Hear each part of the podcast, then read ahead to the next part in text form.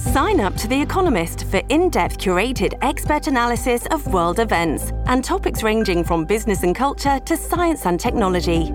You'll get the weekly digital edition, online only articles, curated newsletters on politics, the markets, science, culture, and China, and full access to The Economist Podcast Plus. The Economist is independent journalism for independent thinking. Go to economist.com and get your first month free.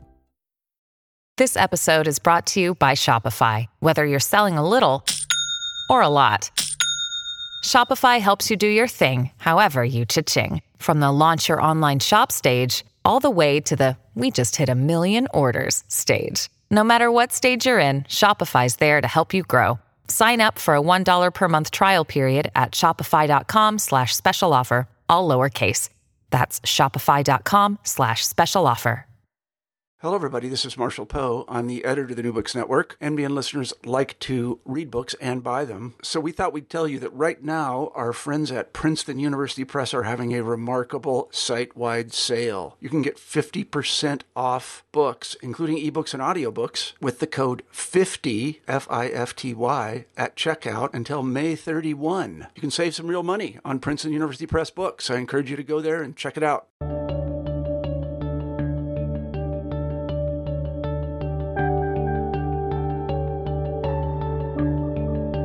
Hello and welcome back to New Books in History, channel of the New Books Network.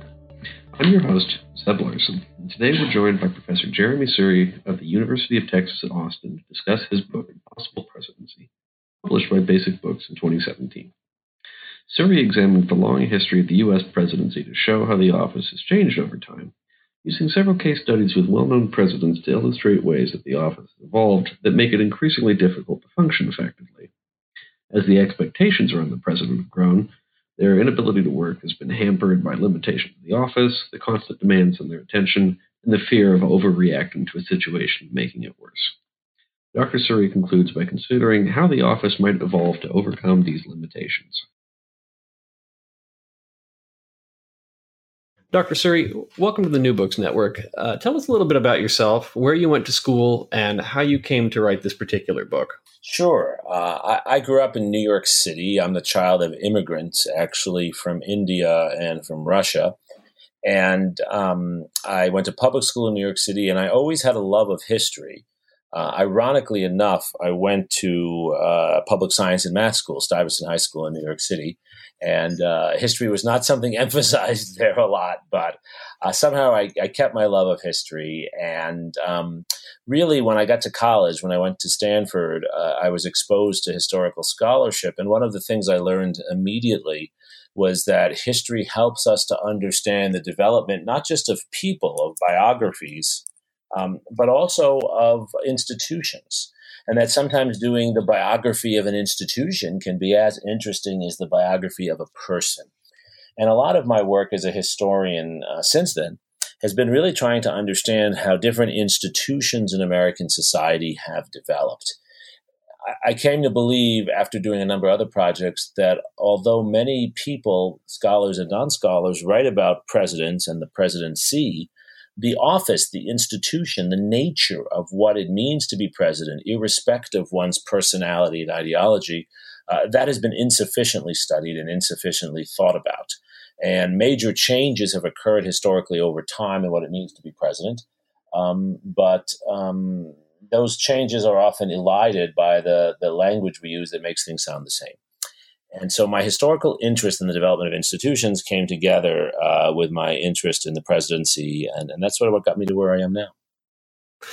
And just just briefly for the listener, can you tell us uh, some of the other works you've published? Sure. So uh, my PhD dissertation and first book uh, was on the 1960s and early 70s, and it's called Power and Protest. That book, and it mm-hmm. examines why we saw protest movements in so many societies, US, Europe, and Asia, during the 1960s and 70s, from civil rights to new left activism to various other things.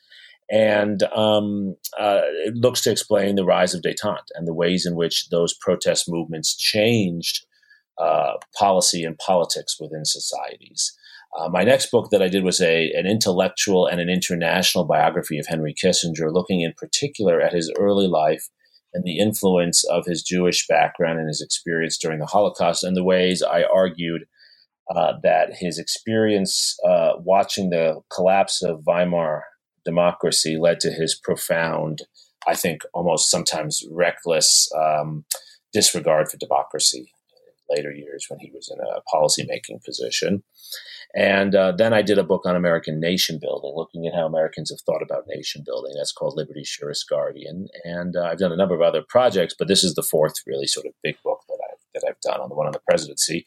And uh, as with all authors, the book you've written most recently is the one you're simultaneously most uh, excited about, but also the one you have the most trepidations about too, because it's, it's the one you're you know you're still getting feedback on. right. Right, and you haven't exactly tackled a small topic with this particular no. book, Impossible Presidency. So, briefly, let's just start. What's the book about? So, the book is a biography of the institution uh, of of the presidency. So, uh, the idea is really to show how the institution has evolved, uh, evolved and devolved, I guess, uh, over time. And uh, the point of departure for the book is that the founding fathers, when they created this institution, they weren't even sure what they were doing. I, I often say in talks about the book, if someone tells you they understand uh, the original intent of the presidency, they're lying to you because there was no original intent. The founding fathers had many, many different views, many uncertainties. They were not in agreement. And Article 2 of the Constitution is, is really actually uh, an abstract, vague compromise among many points of view. So the book really tries to look at how the office, which began with uncertainty and began very small with limited powers, has come to be so powerful, so world historical, and so problematic uh, over time. And I use individuals, I look at particular presidents who I think were transformative, but I'm really using them as windows into the way the institution itself has changed and how we need to understand that history and perhaps rethink it today if we want a more effective and more uh, appropriate presidency.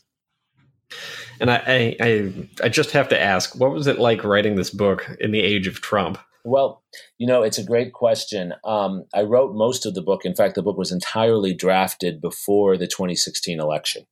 Okay. I sent the final draft, well, not the final, I sent my final draft before receiving uh, detailed feedback from my editor and outside readers. I sent that to Basic Books, my publisher, October 31st, uh, 2016. And I will tell you and your listeners, uh, I actually had a, a conclusion, a concluding section that was on Hillary Clinton as the next president. I had to rewrite that. Obviously, it's, it still exists somewhere on my laptop, um, and um, I, I, revised the book obviously uh, in the context of the election. Most of what I had written, most of the his, the, the, historical uh, section of the book, the meat of the book, ninety percent, uh, not much change but certainly the framing a little bit. Uh, but what my editor said, which is interesting, is she always thought that the book was pointing to more of a crisis in the presidency than I myself recognized. And mm. so maybe, maybe, the logic was taking me there, and I was just refusing to see it until until November of 2016. So then, is the election of Trump sort of an inevitable consequence, or at least a likely consequence of, of the factors that you're looking at here?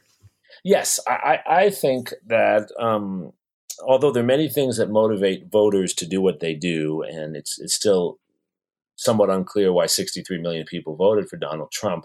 There is one thing that seems to unite Trump voters and still unite them: um, a sense that our institutions, our powerful institutions, our democratic institutions, are out of touch with a lot of people.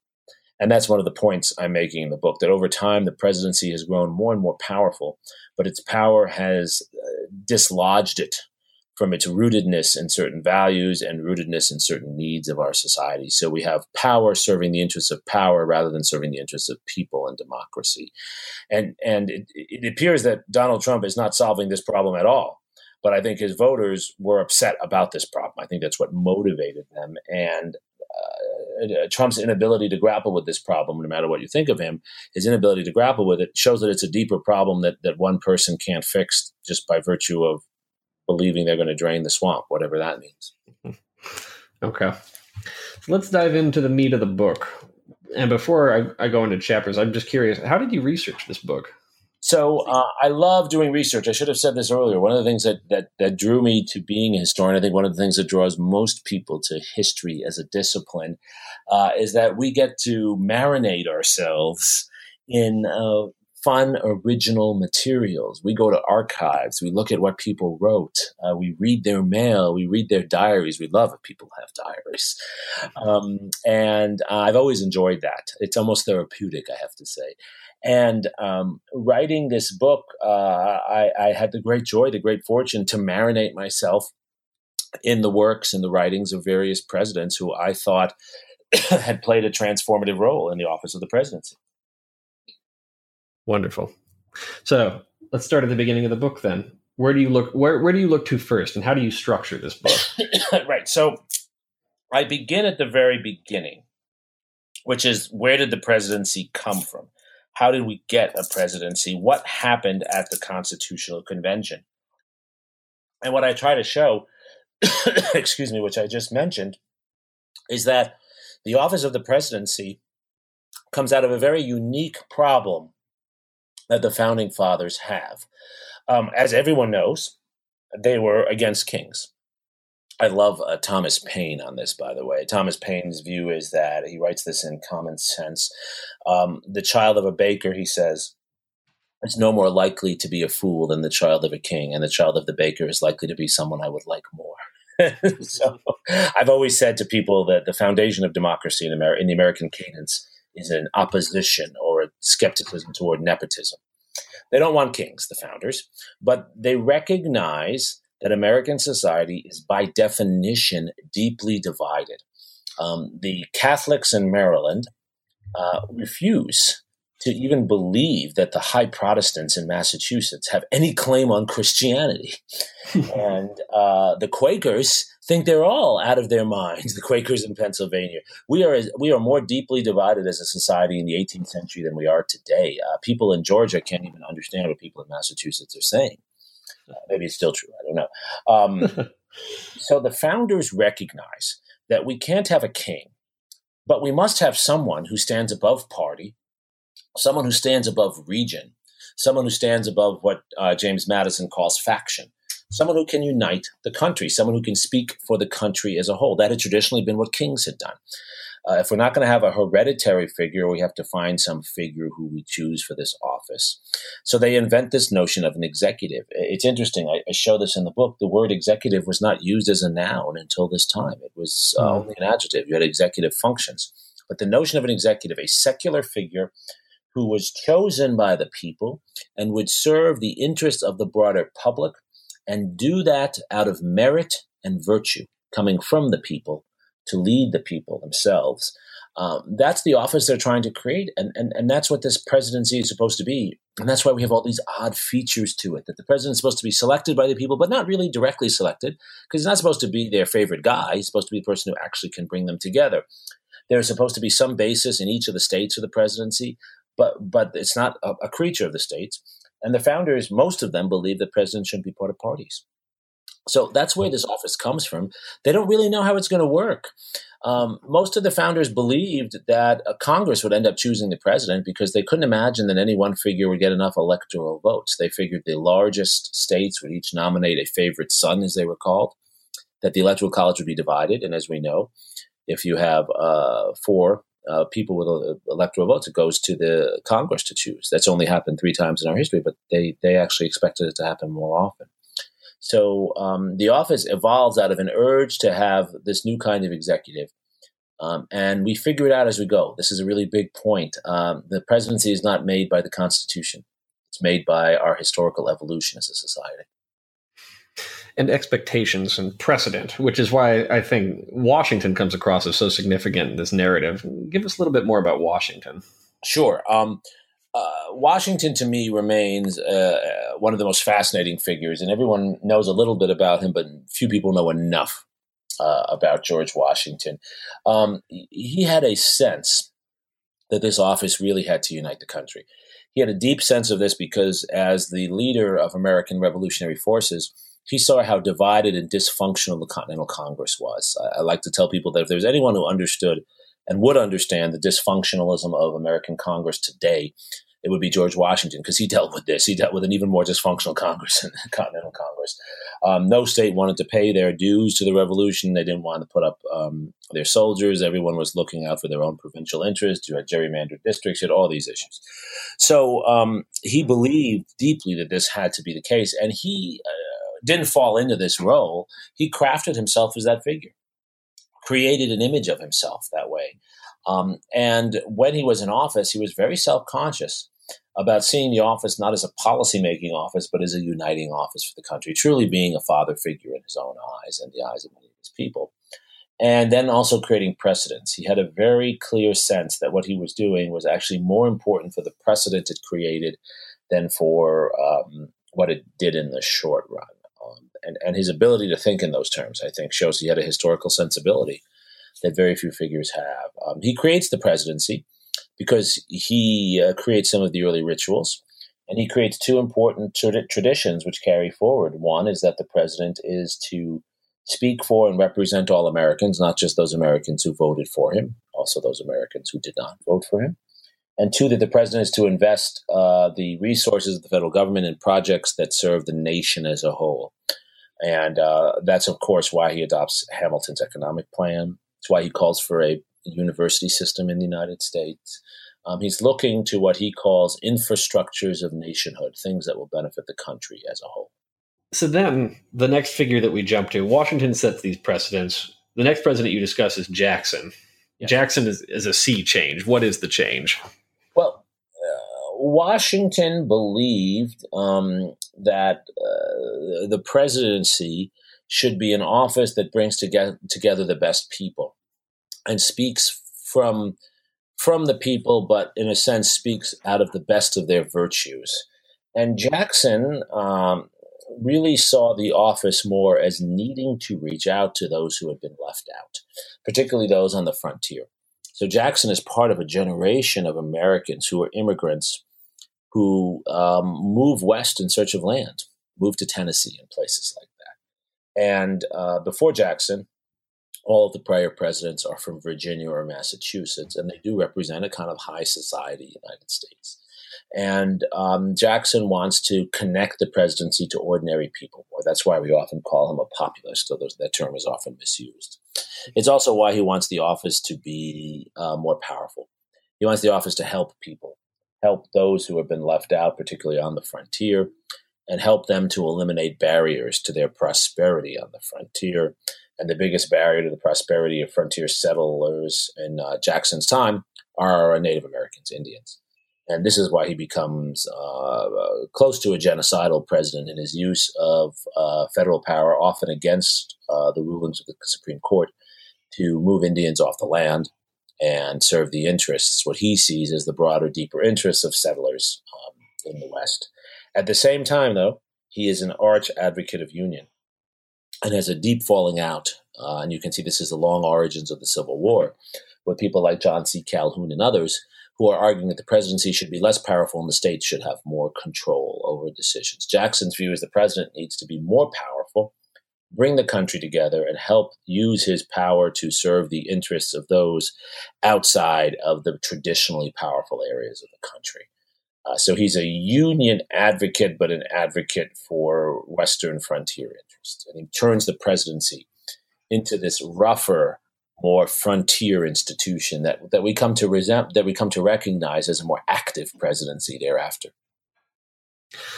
You know, it's interesting. Uh, you just mentioned in discussing Washington and the expectations of the founders that they believed that most elections for the presidency would be resolved in the House of Representatives Jackson loses an election in 1824 on that on that very um, system, and he thereafter seems to have a very combative relationship with the legislature. Does this sort of signal a new role with the executive branch in terms of the legislative branch going forward?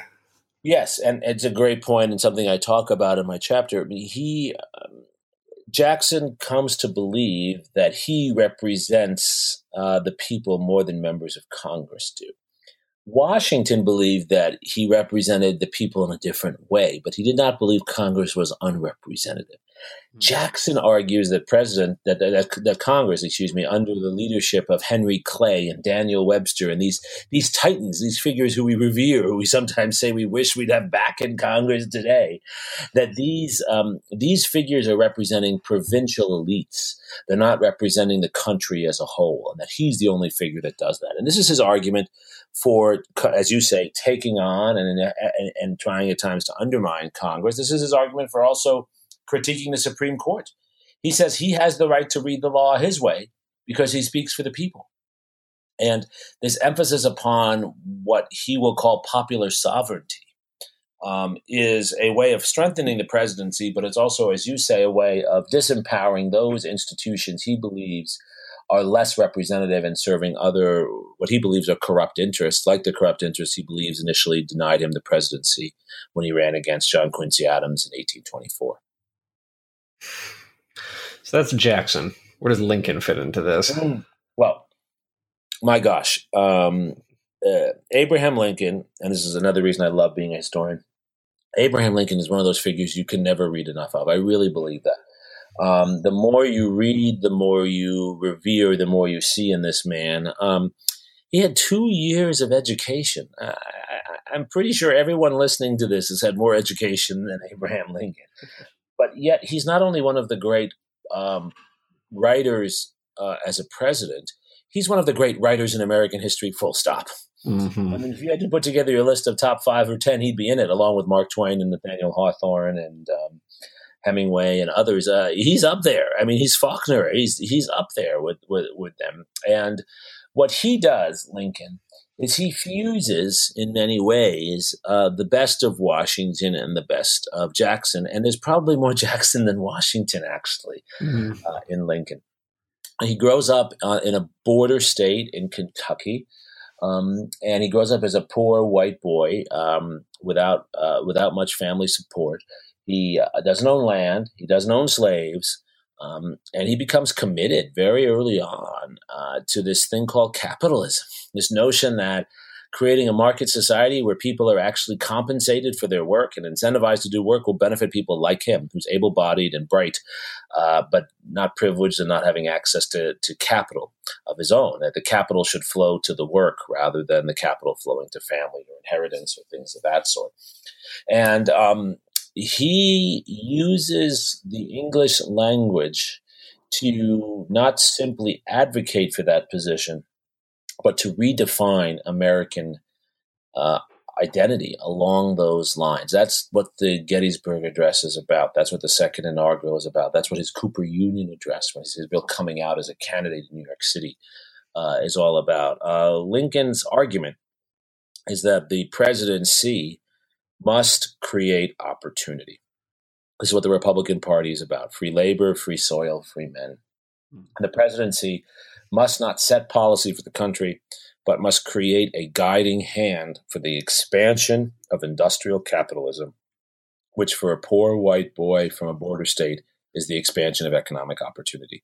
That men like Lincoln can get educated as he couldn't, that men like Lincoln can own land as he couldn't, for a long time, and that men like Lincoln can be paid for their work, as many slaves weren't, and as quite frankly, poor whites like Lincoln weren't paid very much. That's the Republican Party free labor, free soil, free men. And that's what Lincoln is bringing forward. During the course of the Civil War, he not only uh, oversees very in a very difficult way the defeat of the Confederacy and the slavery with the Thirteenth Amendment. Um, more than that, he he greatly expands the role of the president as this guiding figure for industrial capitalist development.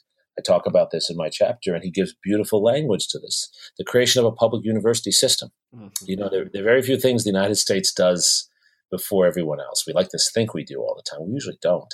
The one exception is a public university system. We create, with the Morrill Land Grant Act of 1862, the first true public university system, the land grant system. Um, Lincoln also creates another Homestead Act that provides uh, access to land for immigrants. Uh, in fact, uh, you did not have to be a citizen to be a landowner. It's amazing. It provides uh, it provides ownership and a stake in society, an opportunity for Mexican and German and Irish and other uh, immigrants in places like Oklahoma. You know, why else would anyone go to Oklahoma except to get free land? I guess. Um, and then third, um, he creates the first federal subsidy system for the railroads. And that's how we get the Transcontinental Railroad in 1869, soon after his death. Uh, and we become, by that time, the largest single integrated market uh, in the world. We still are. And uh, if there's one thing that's the basis for our development as a world power, it's that. Uh, our foreign policy has often been very bad, but we've just had a lot of resources, and we've had a lot of resources because we have a lot of land that's integrated into a single market in the way other resource-rich areas aren't. And uh, that, that's all the vision that he has, and that's what he does as president. I, I argue he's he's a poet as president, but he's also a CEO. He's pursuing an economic plan for capitalist development. Mm-hmm. And, and, that's what Reconstruction is in its best days. Reconstruction fails more than it succeeds. But in its best moments, Reconstruction is about trying to br- bring Northern style capitalism to the South, which would provide some African Americans with access to resources, uh, exactly what Booker T. Washington will later talk about at Tuskegee. Uh, that's within a Republican framework. It's within the framework of providing opportunity and capitalist development. So he, he is the capitalist president.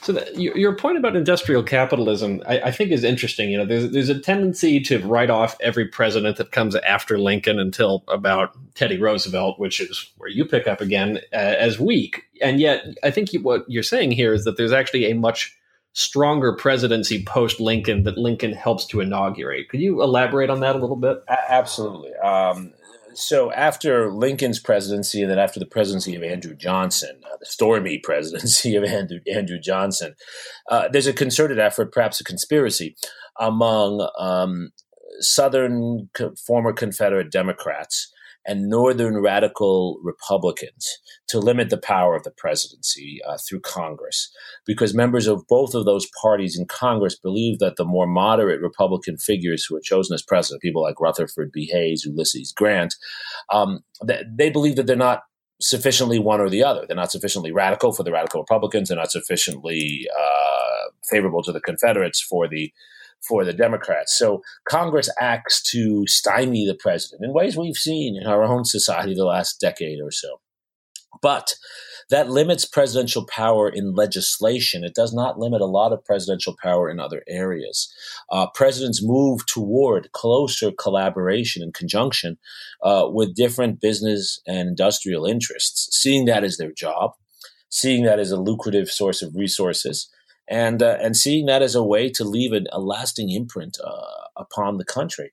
And that's why the Gilded Age is largely known from Ulysses Grant forward as this period of uh, corruption, this period of big business, corporate dominance, uh, and that's the world presidents operate in. They have enormous power in that area because they are able to, through executive authority, control how land is used in the country.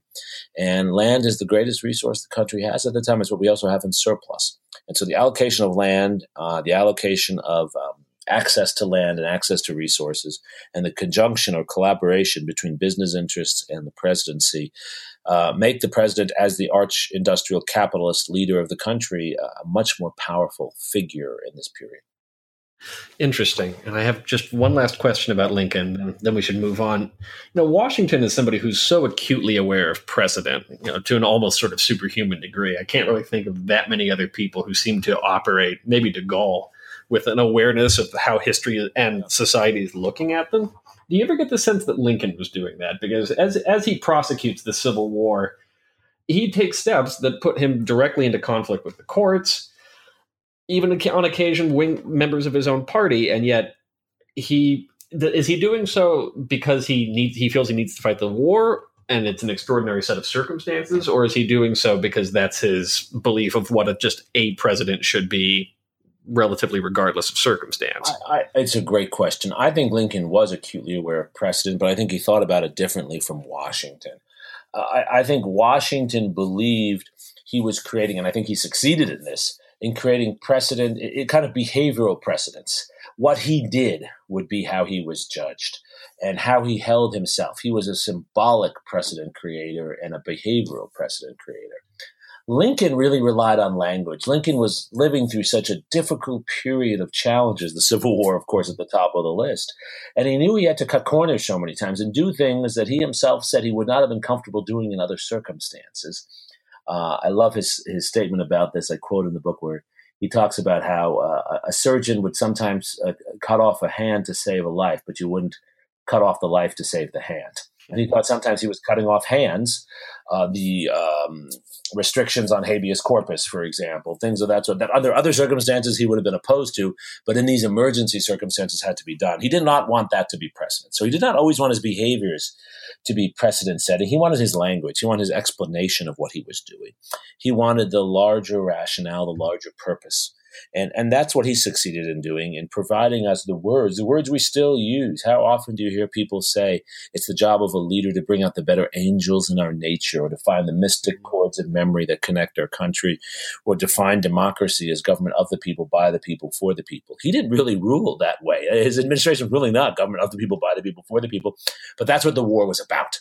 And so he was creating precedent in the language and narrative that we would that we still continue to rely on to define who we are.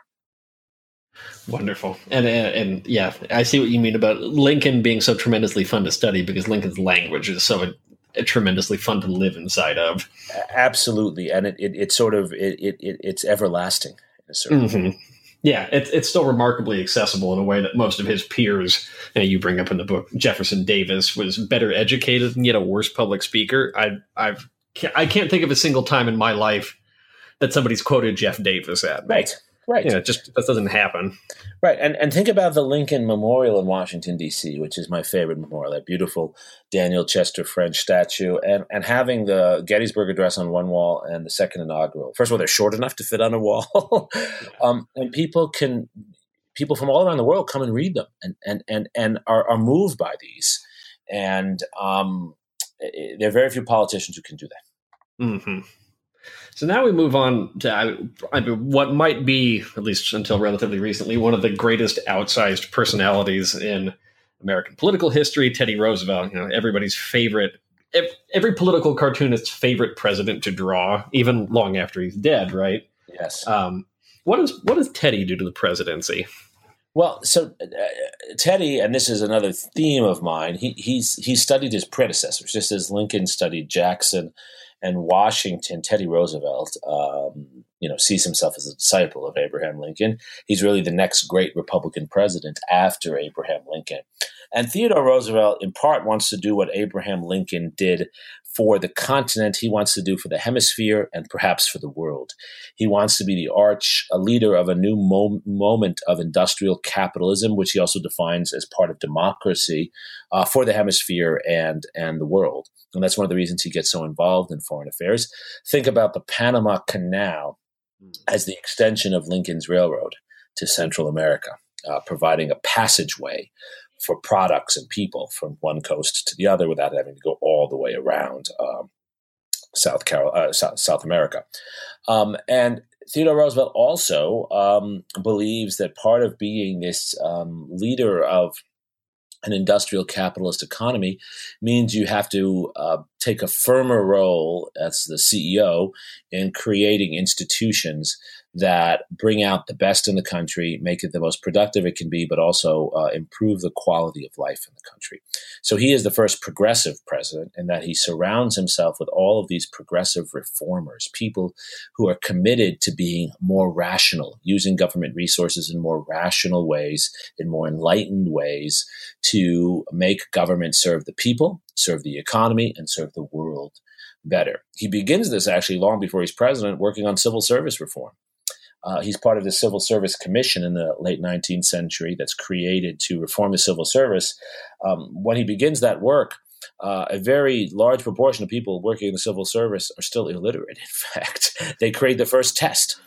So you're you're appointed to a job in the post office not because your friend is politically connected, but because you can actually do the job, right? And so um, this emphasis on rationality he surrounds himself as president with many figures uh, like Jacob Riis, who had written about poverty, how the other half lives, uh, Jane Addams, settlement house movement, uh, Frederick Law Olmsted, uh, park design and urban architecture and urban planning, and really invests his energy in pushing for these reforms to be implemented that will make the United States a more enlightened, progressive, uh, high quality of life place that will also be more powerful on the world stage.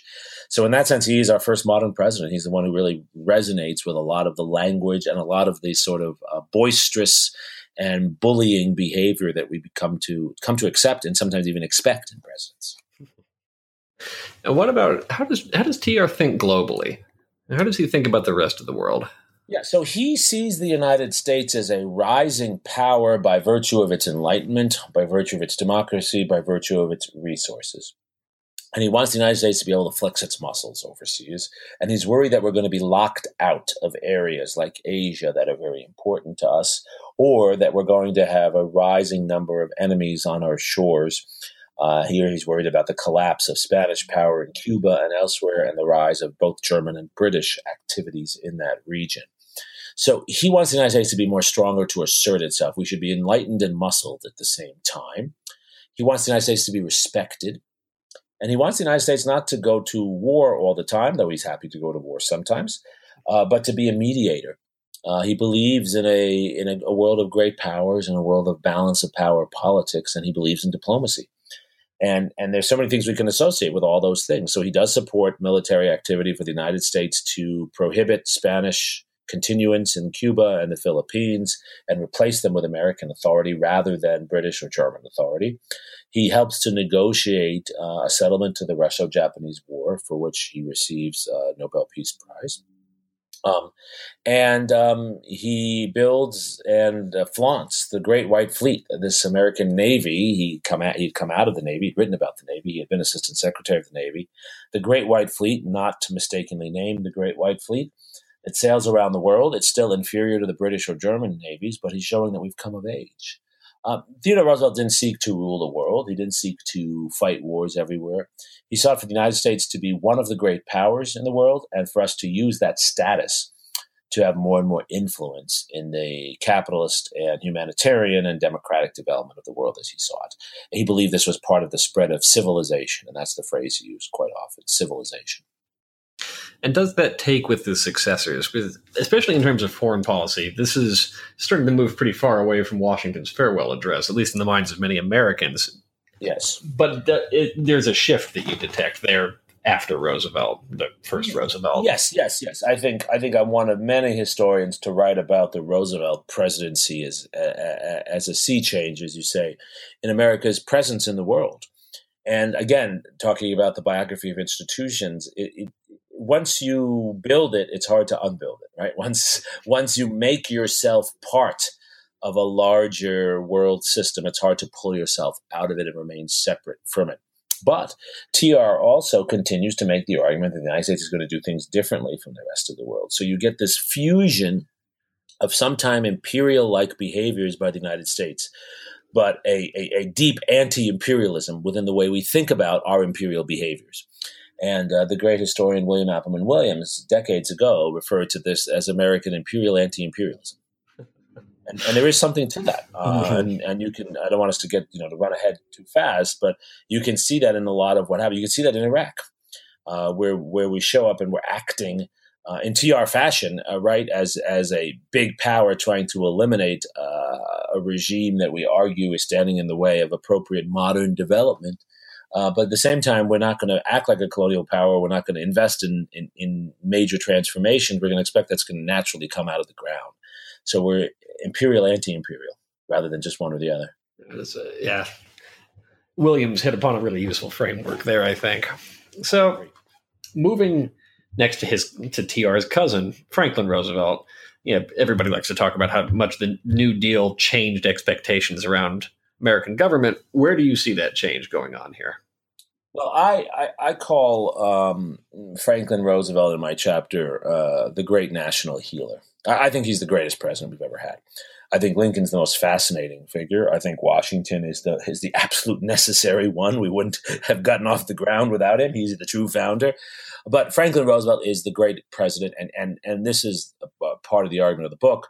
Um, he's the zenith of the presidency, and it's from the zenith that we decline very fast. Uh, in part because we've reached this height. It's almost as if we get to this extraordinary height. We're at the top of Everest, and the air is too thin, uh, and so we start to fall of our own weight.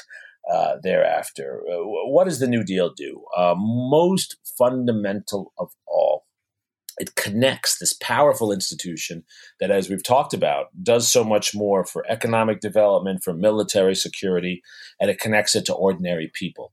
Uh, it's a different presidency and it's a different world. Before Franklin Roosevelt, most Americans did not think the president was an important part of their lives.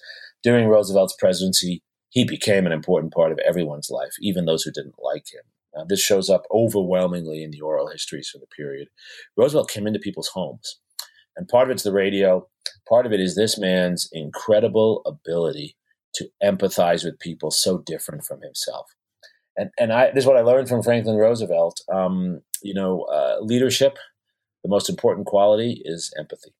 Can you convince people who are different from you that you, in, in, in Bill Clinton's terms, feel their pain?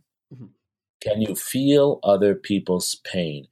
People don't actually want you to tell them what to do or give them the answers. They want to feel validated and then they're willing to work with you. Uh, leadership is more coaching than it is dictating. And uh, Roosevelt is the master at that. He uses the office to surround himself with people who will help him understand the suffering of others. He uses his language to articulate authentically that he understands. And then he pursues what he calls bold experimentation. Or in another phrase, he says he throws jelly at the wall to uh, try every way he can to help limit the suffering, to heal the suffering of others. He's the medicine man. And it's terribly inefficient and it causes debt. And more programs fail than succeed. But it's this process and the courage behind this that gets us to some of our most successful programs uh, in turning our country around and preparing ourselves for war. Take something like the Civilian Conservation Corps. Uh, millions of Americans, young Americans between 18 and 30, um, end up uh, going and living in camps and building uh, pathways in national parks, planting trees, not only does it get them off the streets, not only does it give them a sense of public service, um, it, it, gives them uh, belonging. It gives them pride. It gives them lessons in cooperation. And you then read these oral histories of these same men serving in World War II. The CCC, the Civilian Conservation Corps, was their preparation. Mm-hmm. it's telling that, I mean, even today, um, a lot of states actually still have CCC programs. I know yes. Alaska does off the top of my head. And it, it, even in Roosevelt's presidency, it was actually something that had genuine bipartisan support. Even even other people who opposed other parts of the New Deal we're pretty okay with the CCC. That's right. But the other interesting thing is this was not an idea that Franklin Roosevelt concocted himself. It was not something he had ever participated in himself. It came to him from his willingness to listen to others, bring ideas around him. And in this sense, he's like Theodore Roosevelt, invest his office in these new ideas. And what does he do globally? Well, this system, this New Deal system, as we've just described it, um, he makes the case that that's the solution to fascism and communism. That communism and fascism are diseases, diseases of uh, Lincoln's capitalism run amok. That capitalism, by its nature, uh, this is Joseph Schumpeter's argument, right? It's creative destruction. That it creates a lot, but it destroys a lot, and they're always losers. I, am I'm, a capitalist myself, but I always remind students: every capitalist system has made some people richer and some people poor. There's no capitalist system that ever has made everyone richer. And those who are left behind uh, are often maimed and harmed, deeply harmed uh, by this, this, this system. He argues, Roosevelt, as many others did at the time, that fascism and communism play to those damaged bodies and damaged souls, or the fear of that damage. And they promise people that they don't have to make the hard choices and that everyone will be all right and that the dictator will decide for them or the party will decide for them. Roosevelt argues that the United States, to protect democracy, to protect its system, it has to invest in underlying New Deal reforms overseas. That's not the same as the United States taking over other countries but it's about creating institutions. We're back to institutions here. Institutions that do some of this work. And Roosevelt is the great international institution builder. United Nations comes out of Roosevelt, hmm. World Bank, IMF, uh, what soon becomes the GATT system excuse me, of World Trade and the World Trade Organization, Declaration of Human Rights. It's all there in the Atlantic Charter and various other elements of Roosevelt's activities, not creating American dominance per se, but creating a new deal for the world, an alternative to the rough and tumble capitalist systems that he believed were also producing fascism and communism.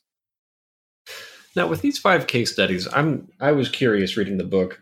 Do you get any sense that the expectations of the public or in popular culture change around the presidency with sort of after these these exemplary sort of case studies come along. You know, once yes. Roosevelt comes along, well, the second Roosevelt, then everybody expects a much more activist government and executive branch. That, that's exactly right. Um, in, in some ways, the presidency for its first 150 years becomes the victim of its own successes because people expect it, expect, expect it to accomplish all the things it's accomplished, but they're angry about the costs and things they don't like. So they, they, they, they want the outcome without the, the sweat equity. um, and this is particularly true for the New Deal. Um, anyone who's looked at the New Deal, who studied it, um, generally sees a lot of success, but also sees a lot of failure and and and every failure is wasted money right? So what people want is they want all the successes without the failures right? Like the students of mine who want a's you know and, and believe you can write an a paper. I always say you can't write an a paper. You've got to write a paper that has to be heavily edited and you better edit it before you give it to me if you want an a right? It's the same thing here. Um, and and this is why this is perhaps a side issue but i'll say it anyway. This is why this sort of cult of efficiency is, is, is so damaging uh, you know, the real work, the real work of politics is not efficient. It's inefficient. Um, that's not a justification for waste, but um, it's it's an art, and it's about getting ahead by trying lots of different things. Um, we succeed so well in so many areas that we forget about all the failures that were necessary along the line, and when we see those failures again, we don't invest in them uh, because we forget what it really takes. Hmm. So, what happens after Franklin Roosevelt then? What do his successors have to contend with? Well, I think Roosevelt can just barely hold it all together. Uh, uh by early 1945, before his death, he really is president of the world. Uh, we're the only ones left standing. Uh, the Soviet Union wins the war as much as we do, if not even more. Uh, but they've lost almost their entire industrial capacity, as well as 30 million citizens. Uh, we've lost 500,000. That's a lot, but it's nowhere near the loss of the Soviet Union. And uh, our other competitors, Germany, France, um, Japan, they're completely devastated. I mean, truly devastated in every way. Um, so Roosevelt is the only person with a sustainable vision. He's the only person with resources, really. And he's taken on now all of these commitments, and therein lies the problem. It's not simply that the expectations of the president at home are so much greater, they're so much greater overseas. And uh, every president after Roosevelt until the current one uh, tries to be Roosevelt uh, many of them are equally talented, uh, but they fail because they're taking on too much. And I, and I want to be clear about this because it's been sometimes misunderstood in some reviews of the book. You know, I'm not arguing for smaller government or bigger government. I'm arguing for government aligning its resources with its purposes better. And that involves choosing priorities and that involves allocating resources to them. The problem presidents will have after Roosevelt is that the number of priorities will multiply, the number of pressures will multiply, and they will spread themselves too thin. That's not a problem of small government or big government, that's a problem of uh, absent focus. And uh, I try to show this in the book. Uh, Roosevelt, as busy as he is, as many things as he's doing, his calendar, and I love calendars of presidents. I reprint some in the book. You can see in his calendar, he's able to cluster the issues. He's able to bring the issues together and focus on priorities and put his time behind his priorities. That is lost with presidents thereafter, who, quite frankly, are managing a world and managing a complex country and never get the time to do the thinking, the leadership work, and the creativity that's necessary for effective leadership thereafter. That is interesting to think about you know, one of the things that I was so struck by was the extent to which that president of the world phenomenon that you mentioned, Franklin Roosevelt. Um, once other presidents have to grapple with that, how efficient can they really be in office? And was there ever a way that we could have avoided that? Yes. Yes. I think um, one of the uh, real missed opportunities in the post war period um, is to uh, be more careful about defining where our interests are in the world and where they are not. Mm-hmm. One of the big mistakes we make is to come to believe, particularly after the Korean War, because the, I mean, the, in the Korean War, I think is the turning point in the Cold War. We, we really come to believe that communism anywhere is something we need to stop at all costs. And uh, that overstretch, that sort of ridiculous domino theory. I mean, you think about this idea that, we had a theory about dominoes to explain the world. Really, we couldn't do better than that. Um, that that kind of overstretch, as Paul Kennedy calls it, um, that that really that that um, makes it very difficult for us to make the hard choices and invest where we need to. Thankfully, after World War II, we're able to make some of those investments, but it becomes harder and harder. Uh, and by the 1970s, I mean, my undergraduates find it uh, hard to rec- understand not only Vietnam, I mean, we're fighting in Angola. All of a sudden, Angola has become this important area the United States, the Cubans, the Russians, the Chinese. We're all fighting in Angola. And you wonder, what are we fighting over here? And maybe we've forgotten, but because the bad guys are there, we've got to be there too. Mm-hmm. Um, so that kind of what I would say is exactly the problem here: a powerful presidency becoming a log rolling institution, trying to please as many people as possible rather than serving the national interest. Uh, that becomes the problem, and and sometimes government is too small, and that's what's creating this, right? Because we don't have enough investment in the things we really care about, so we try to do too many other small things rather than the few big things. And why is it that we can't walk back after the Cold War ends. I mean, uh, everybody can agree that Americans become just obsessed with communism, and they always sort of had been, but it gets much worse after 1945. But in theory, that's that's not a problem after 1989. So why is it that we're still seeing the same behavior? Well, I think it's a great question. Um, I think there are two reasons why. Uh, one is about legacies. Um, we've inherited these commitments and it's very hard to undo commitments. For another project I worked on with some other scholars, we tried to find evidence of times when the United States had um, uh, inherited a commitment and said that it was no longer going to fulfill it, and, and it's very rare we do that. We, we just hmm. keep adding commitments on. It's like uh, departments in a university. You never close one; you just keep adding more, right? Yeah, it's a new idea. We'll add a new department, which usually is a good idea, but maybe you should think about reforming some of the old ones, right? It, it, we become additive rather than uh, synthesizing in, in, in, these areas. And, and after the Cold War, there's a tendency to do that, um, in part, and this is the second reason, because we don't know what we're about anymore. Our organizing principle in the international system uh, has really gone away. We don't have a communist adversary. And if you don't know what you're about, the easiest thing to do is to just try to do everything better.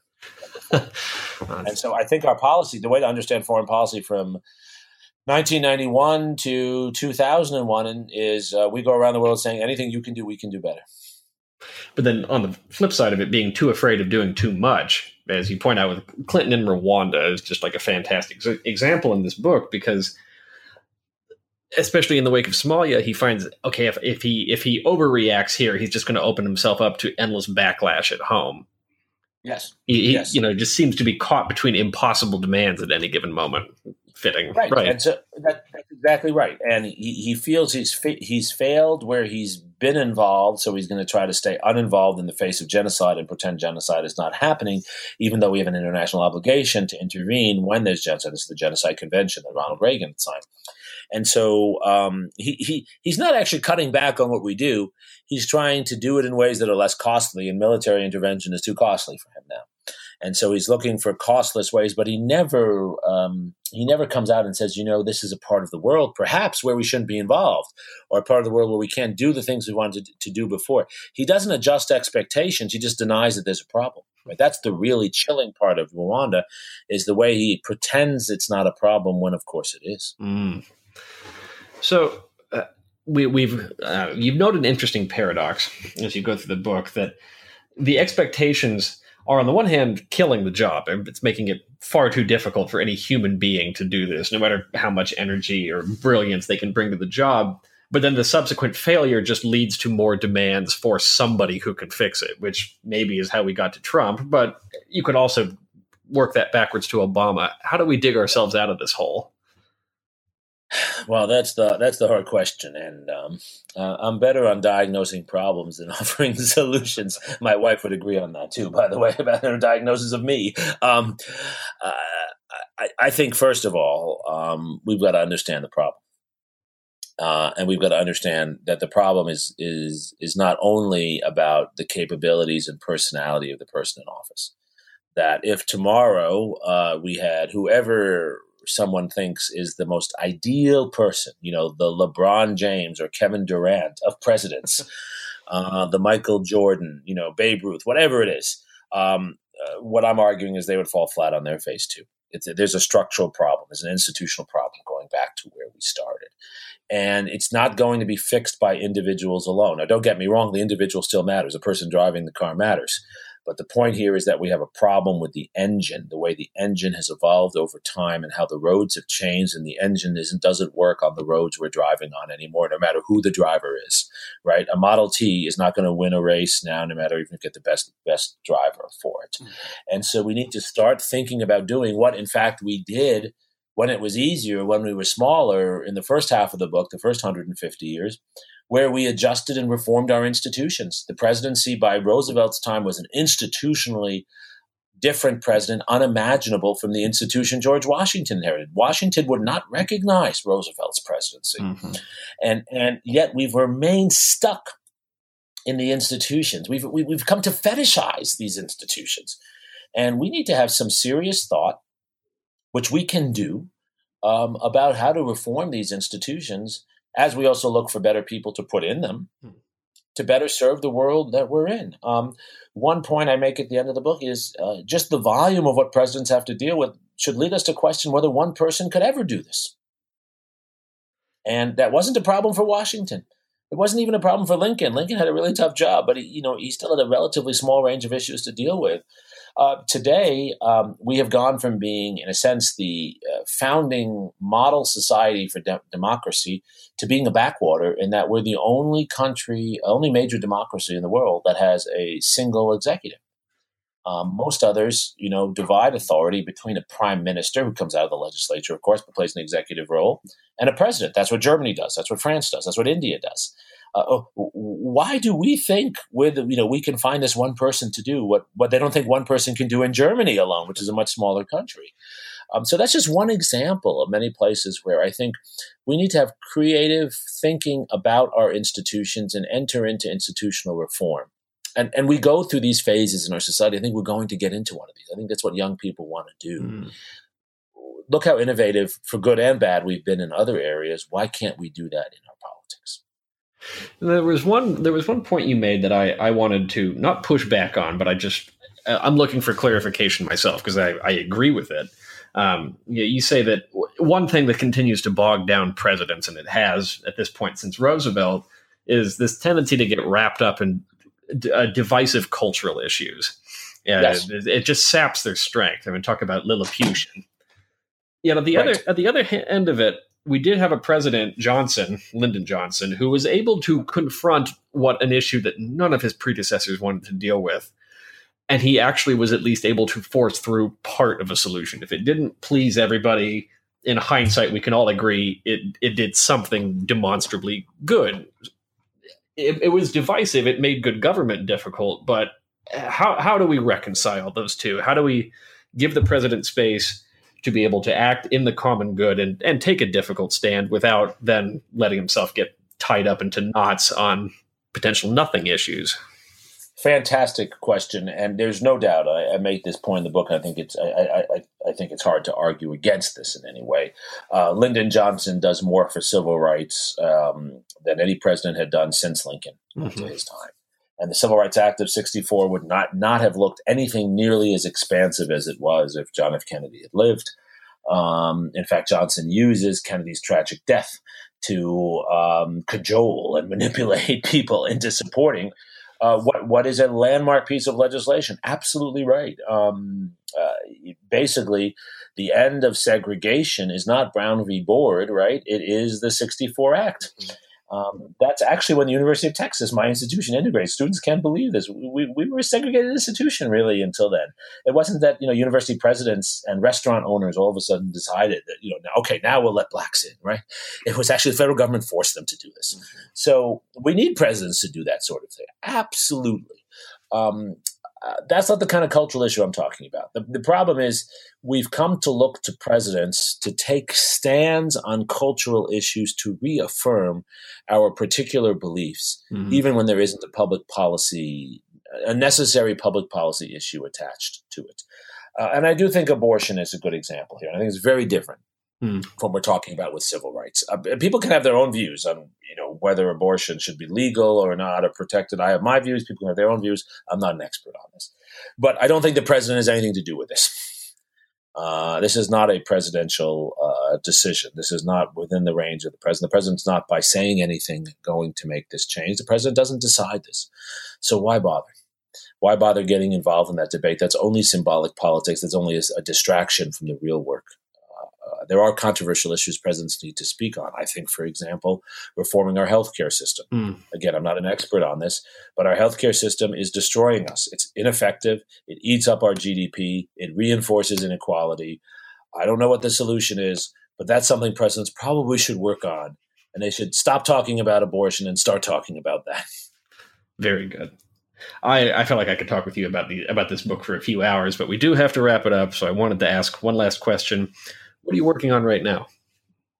So I'm starting, and I'm in a very early stage. I'm starting a book on uh, America since 9/11, and what I want to look at it, it, it follows perfectly from the last question you asked: the intersection between politics and political culture in our society, and why is it that our political culture has gone into the toilet? And what about the decisions after 9 11 that took us into the toilet? And of course, what are the ways we can come out of the toilet?